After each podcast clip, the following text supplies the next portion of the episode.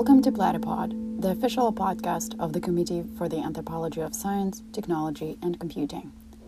Here, we host dialogues and conversations about the theories, tools, and social interactions that explore questions at the intersection of anthropology and science and technology studies. I'm Svetlana, and I'm your host today. For this episode, I talked to Baird Campbell and Ilana Gershon about their research on social media in Chile and the US. If you're curious about authenticity, connection and disconnection, and self making on social media, this episode is for you.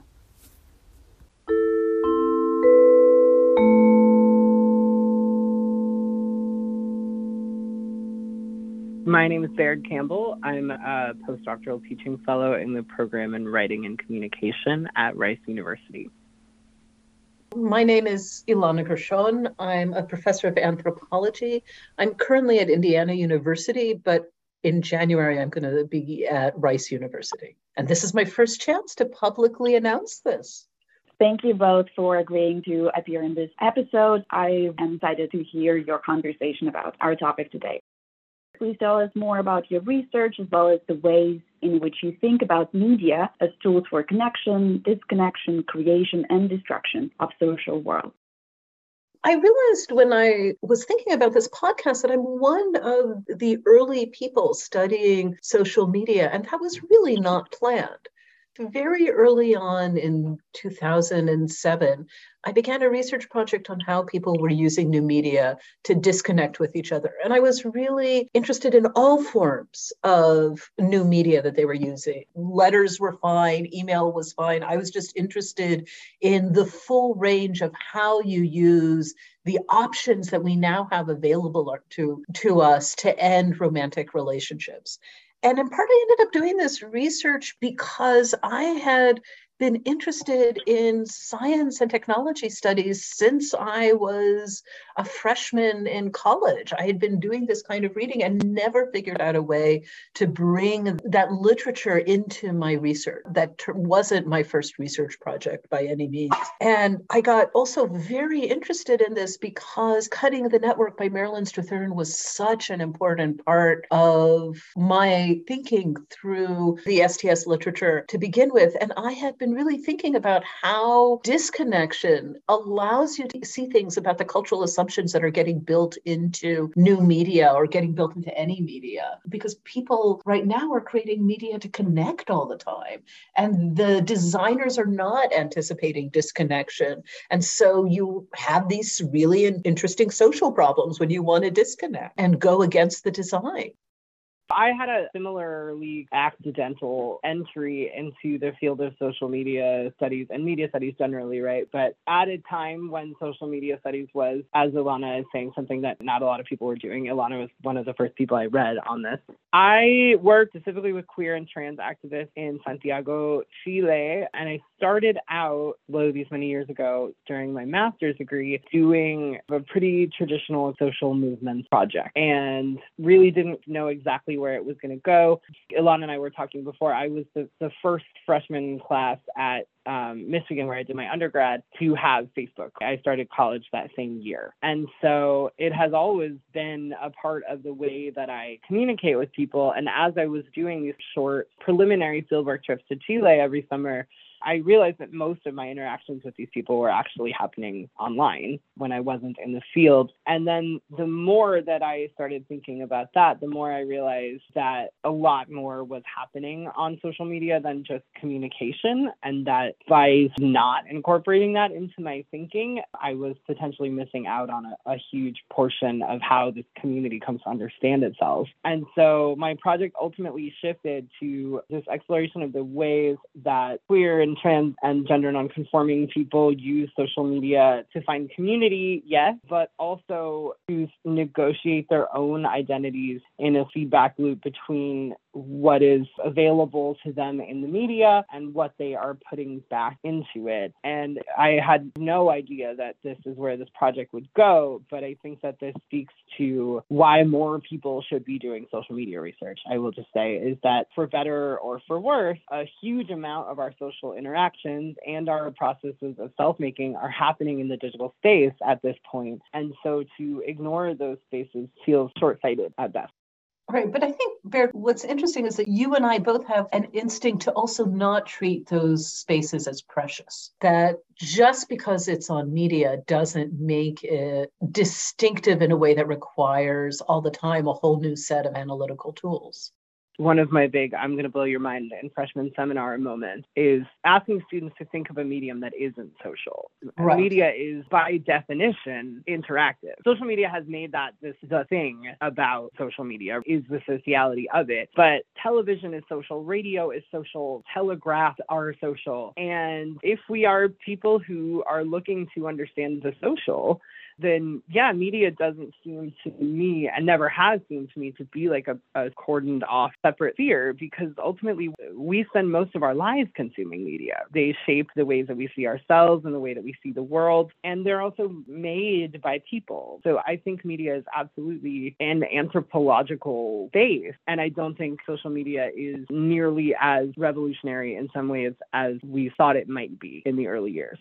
This is interesting, and I would like to ask uh, about the recent trends. Is there anything unique about the different kinds of social media and social media platforms that have been rising in popularity recently? We can think about Twitter, TikTok, the emergence and growth of BeReal. Can you comment on maybe new opportunities these different platforms offer, as well as what similarities do you see between these media platforms that we've used to establish and fuel our social world. So, the argument that I make in my first project is an argument that we can and maybe should treat social media as an archival technology. And what is interesting about doing social media research is that, due to the rigors of, of academic publishing, oftentimes by the time you publish it, the thing that you have written about has changed substantially. And there is definitely a move away from archival platforms. And what sometimes in the literature are called microblogging platforms. So, like Facebook, Twitter, mostly these kind of text based mini blogs. To be clear, this is just sort of what I am observing among my students, but it seems to me that the generation of people who are coming of age on social media right now have learned from perhaps my generation about the advantages and potential perils of archiving your entire life in such a public fashion. And it seems to me that one of the influences that is pushing them toward Snapchat is by definition ephemeral. We have stories now across platforms that disappear pretty quickly. I think there is a shifting definition of privacy, which is something that Ilana talks a lot about in her book. And I think you can already see what's starting to happen from the advent of social media. But I think that these newer platforms are at least selling themselves as allowing people to have more control over what they share and whom they share it with and for how long. And I think that that's a pretty natural response to our early experience of social media and the ways that archive, yes, can be really beneficial in terms of anthropological and historiographic work, but can also be really damaging if you tweeted something 15 years ago that you no longer stand by. In general, you're pointing to one of the major ways in which media is orienting itself around being old and being new, which is every new technology that enters onto the stage is being understood in terms of what has been available beforehand. And so you begin to understand and experience these technologies with that in mind. So, what Snapchat is cannot be understood until you understand what kind of conundrums Facebook offered people that they then really wanted certain kinds of solutions to. I find it always really interesting the moments in which we begin to realize that it's not necessarily the technology itself, but the ways in which we're social on the technology.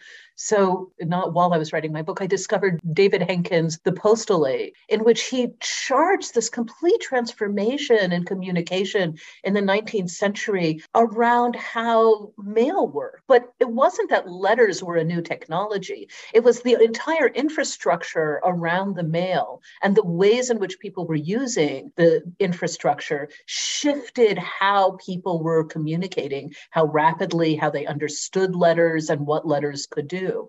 And I think the same thing about Instagram right now. Like Scott Ross has this great article in the Journal of Linguistic Anthropology about how Instagram actually, as a platform, has two separate media. It has Finstas and it has the Instagram profile. And people are imagining Finstas as doing a completely different archival work, Baird, as you said, and they experience their engagement with it as a very different medium than Instagram, but defined by their relationship to Instagram because it's a different participant structure. It has a different temporality. There's all sorts of rules and differences in their media ideologies around what Finstas allows and what Instagram allows.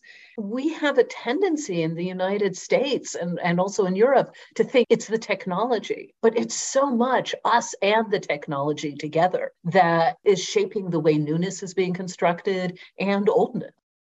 I think this is one of the great points that you continually make. You know, the medium matters. Famously, the medium is the message.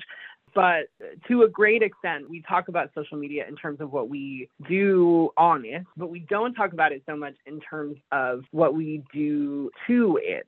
And right. we are certainly shaped by social media, but the ways that we use social media are indisputably folded into the next iteration of that platform or a new platform. It's always people responding to the unexpected use cases of a previous platform with something that, on the one hand, maybe solves that problem, and on the other hand, opens up a whole new can of worms.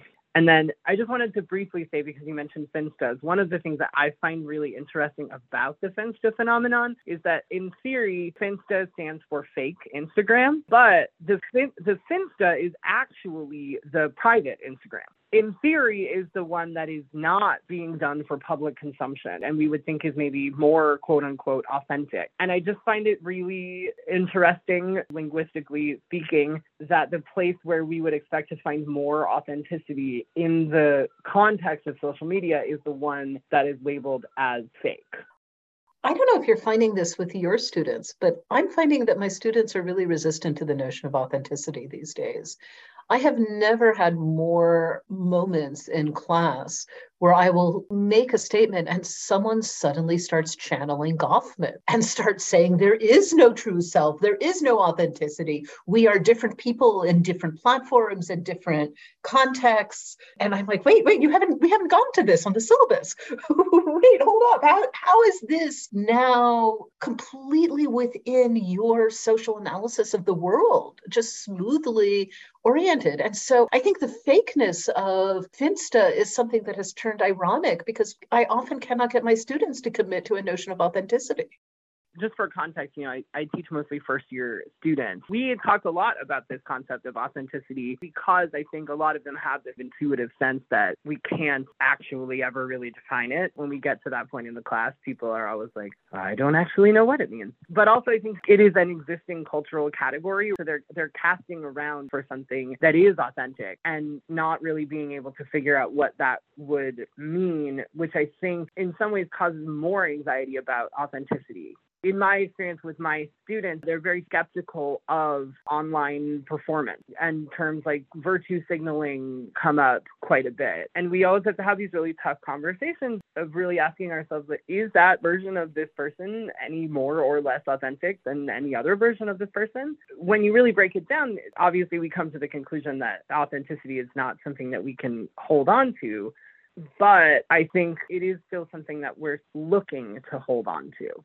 Yeah, I mean, it's interesting that, that you think we're looking to hold on to it. And I think it's because I don't get this in my class because I turn too quickly to the conundrum of branding and the ways in which people kept talking about personal branding as this magical formula to be able to get a job in my fieldwork. And so I bring that into my class fairly quickly once someone has outed themselves as channeling Goffman. So the ways in which we have neoliberal technologies that are pressuring us to claim a certain kind of authenticity really really frustrates not only me, but my students.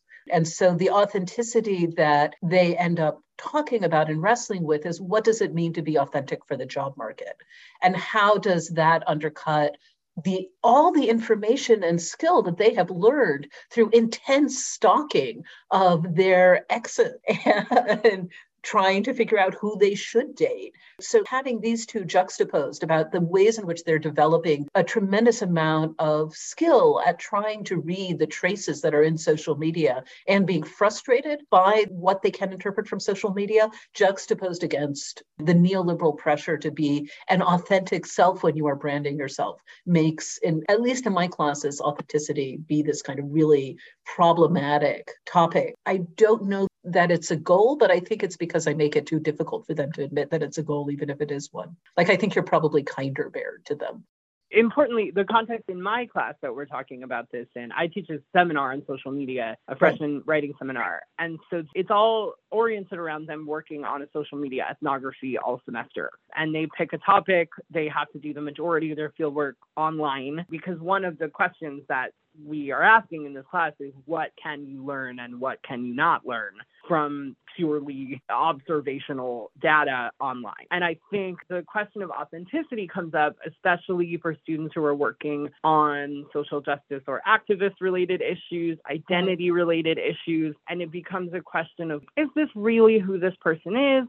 Or is this the person that they think we want them to be? And I think also that is a proxy fear for am I really the person that I think I am on social media? And so I think we probably just spend more time in this liminal space in that class because it does seem to them and you know rice is also a big science and technology school so a lot of these students are looking for irrefutable replicable data and to a certain extent, we just can't get those data from social media. And so we spend a lot of time talking about what it is that we actually can glean and how we can use that to make arguments. So I think maybe we're just focusing on different moments in that journey. You're making me think that there's something I would really love to chat with you about, which is the fact that you're thinking a lot about identity and gender in a way that I really refuse to engage with it in the breakup book. So it's very generous of you to engage with my breakup book in the way that you have. But I really had a methodological conundrum in studying breakups which was that people would come in and give me very clear gender ideology. This is what men do on social media, and this is what women do on social media, and this is what straight people do on social media. I would get really strong, very clear stated gender ideology. And then the next person who came in who I talked to was doing exactly the opposite and had the wrong identity to be doing what the person I had interviewed an hour earlier was going to tell me. And so I got this really interesting tension around what the practices that people were telling me about and the ideologies that they had that were going to shape what people were supposed to be doing. So I would have lots of conversations with people who would talk about how men were not going to be deeply emotive on social media. Surprise, surprise. And then the next time I would interview someone who would be talking about how much their boyfriend was giving them problems because of the ways in which they were quoting song lyrics on social media and being deeply emotive, and that this was a royal in their ass. And it was also a moment in which I realized that the breakup research that I was doing was deeply problematic because I could never watch anybody break up. It wasn't like I was in a space where I could say, guys, if you think you're in the middle of a breakup conversation, could you tell everybody in that conversation to hold off until I get to come in and start observing? Everything that I was getting as information was retrospective narratives that they had practiced with other people. I don't think I got a fresh narrative narrative that had not been told to someone else beforehand. And that really shifted what I thought I could know about people's gender practices and gender ideologies. And so I just really avoided it in the book. I do not actually talk about straightness. I don't talk about much about identity at all. And so I was really interested in the fact that you had research that didn't pose these kinds of problems. And, and also we're doing research at a time when perhaps things had gotten a tiny bit more stabilized around how identity and practice might coincide, though maybe your fieldwork shows no stability on this ground at all. I'm also curious about that.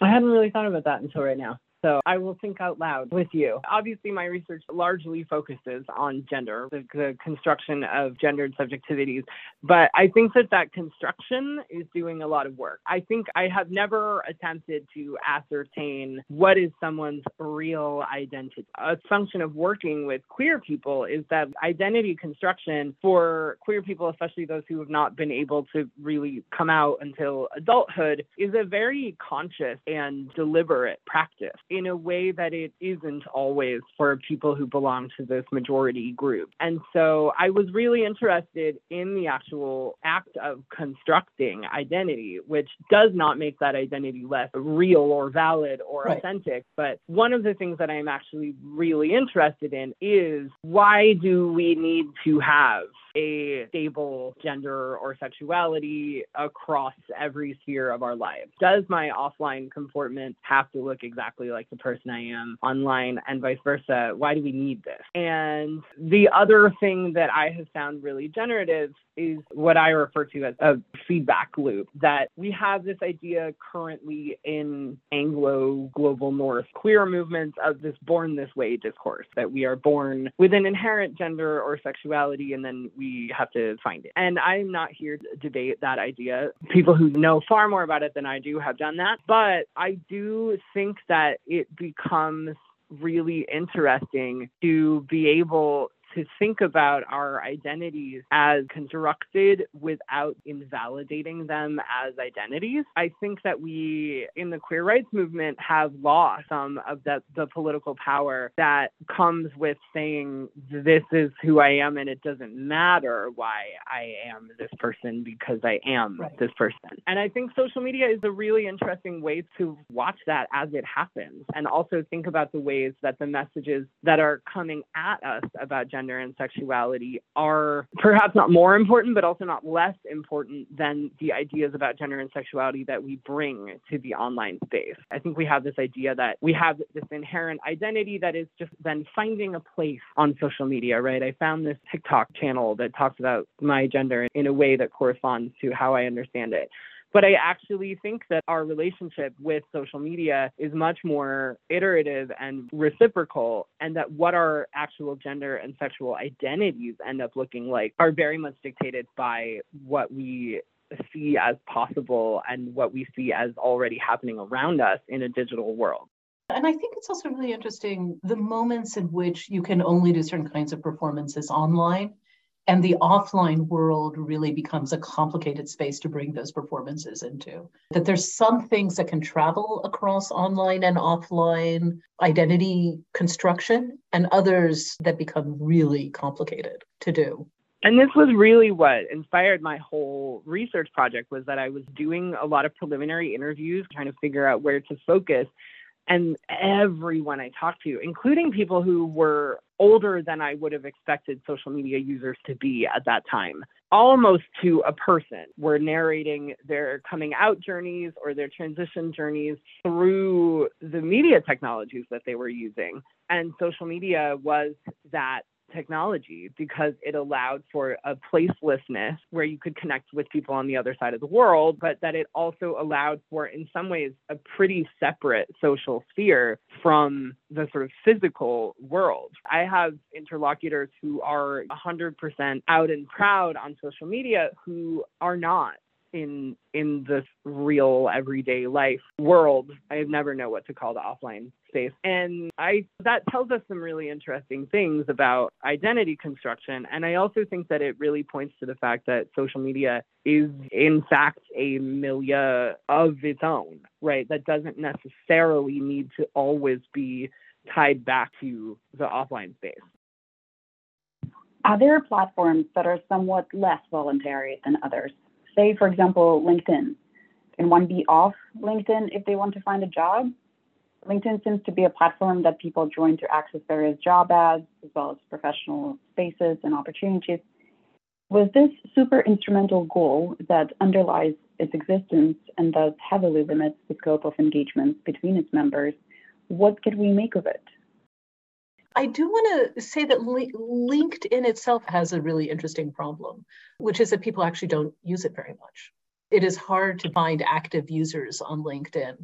And one of the things that really fascinates me about LinkedIn is the degree to which government agencies and career counselors, some of whom have been funded by the government, have been propagating LinkedIn as a necessity. That other social media don't have this kind of pedagogical force behind it to get people committed to LinkedIn. But any career counseling space has a workshop on how to create a LinkedIn profile. There's a tremendous amount of work around standardizing LinkedIn and, and getting its use that the company itself is not actually necessarily always aware of or doesn't think about as it's managing it. But the company also has a huge problem, which is when you have a social media that people are being forced onto, they don't actually go on that often and they don't stay on once they've gotten a job. It's not like people are then hanging out on no, LinkedIn. They don't, this is they, yeah, they don't hang out on LinkedIn. They don't check LinkedIn that often. Even when they're looking for a job, they're not as active as one might expect. I don't necessarily always think of LinkedIn as a social medium in the same way that I think about Facebook or Twitter or something because it has this very utilitarian purpose. And I have also noticed that some of my students will say that they're not on social media, but they're referring to a particular set of social media these person centered first generation Web 2.0 apps because a lot of these social media technologies are just integrated into our lives in a way that we don't notice them anymore. And I think LinkedIn, you know, I have a LinkedIn. I don't ever look at it, but I might someday. I think that's everybody's experience with LinkedIn. I think the fact that it has a very specific purpose is at odds with the ways that a lot of other social media platforms work.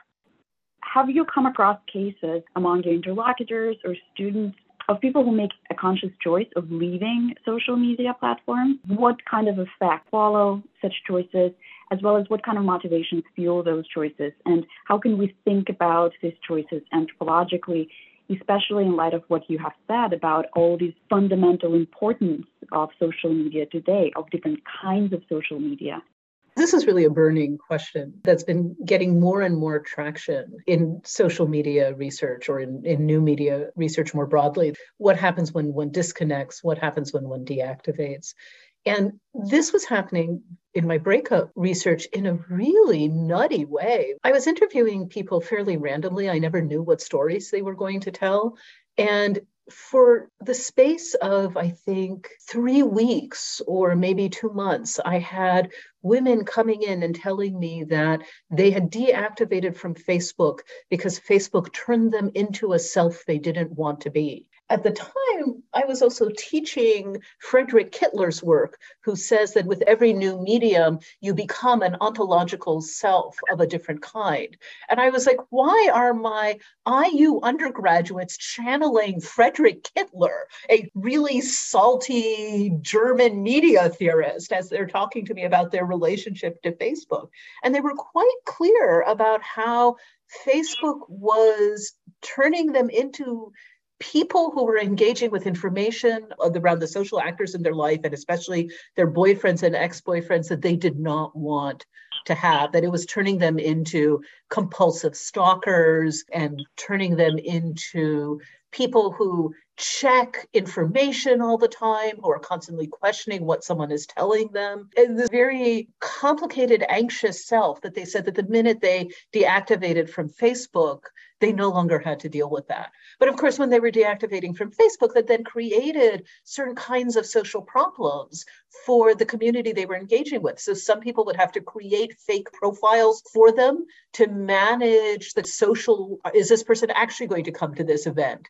And some of them came across men who wanted to flirt with them specifically because they felt that the that the woman they were flirting with would never be able to find out that they were actually in a relationship and that this gave them an opportunity because they weren't in polyamorous relationships to cheat in new complex ways. And then the women who I was interviewing would say did they not understand that I have friends who if I need to check will check for me. The ways in which people were enmeshed in social information gathering through Facebook made it both charged and necessary. Just to echo that, so I've been teaching this social media seminar for I think like five years at this point. And every single semester, I have more students who either have a very passing relationship with social media or have actively decided not to have it, which is contrary to what we would expect of the quote unquote digital native generation. But I actually think that it makes a lot of sense for the digital native generation to be able to opt out of these technologies in a way that perhaps we have not been able to because to bring it back to Ilana's work, they don't experience them as new and exciting. For us, there was a world before internet and social media and then a world after. For them, this is variations on a theme. This is like, okay, here's the new platform. But this is not a paradigm shifting thing for them. And so I do think in some ways, perhaps thankfully, the societal mandate to be on social media is one that, at least among my students, seems to be less prevalent. But it's often for these same reasons that Ilana is highlighting that they don't like the influence that social media has in their lives and on them and the ways that they're interacting with people. And, you know, interestingly, even my students who are on social media, a lot of the projects that they end up doing are about their deep discomfort with social media, right? I get a lot of papers on the body positivity space, mental health spaces, all of these corners of the internet that can, in theory, be helpful, but can also get really dark. And so I think this is a generation of people who is accustomed enough to the existence of social media that they maybe are able to think about it with fresher eyes. And then I did also just want to mention, because it bears mentioning, that in my own research, trans women often end up having to deactivate their social media sometimes permanently, sometimes for extended periods of time because of the outsized level of harassment that they receive. So it's not always cerebral concerns right. about social media. Sometimes it's about safety. But I think we're chilling out about social media, and I think that that's a good thing. I think that we are going to look back on this period in history if if we survive it, knock on wood, as ultimately a media panic. I think we have been having a media panic about the internet since the mid 90s, and it is still very much the Wild West. We are only starting to regulate these spaces. And I think that as there are more people on the planet who experience these technologies as part of their everyday lives and not space aged advancements, that hopefully they will become a more integrated part of our lives.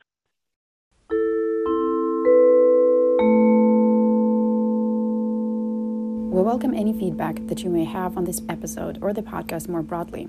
Feel free to contact us at platypod at castac.org. You can subscribe to this podcast on any platform that you use to listen to your podcasts. Thanks for tuning in to listen to us today.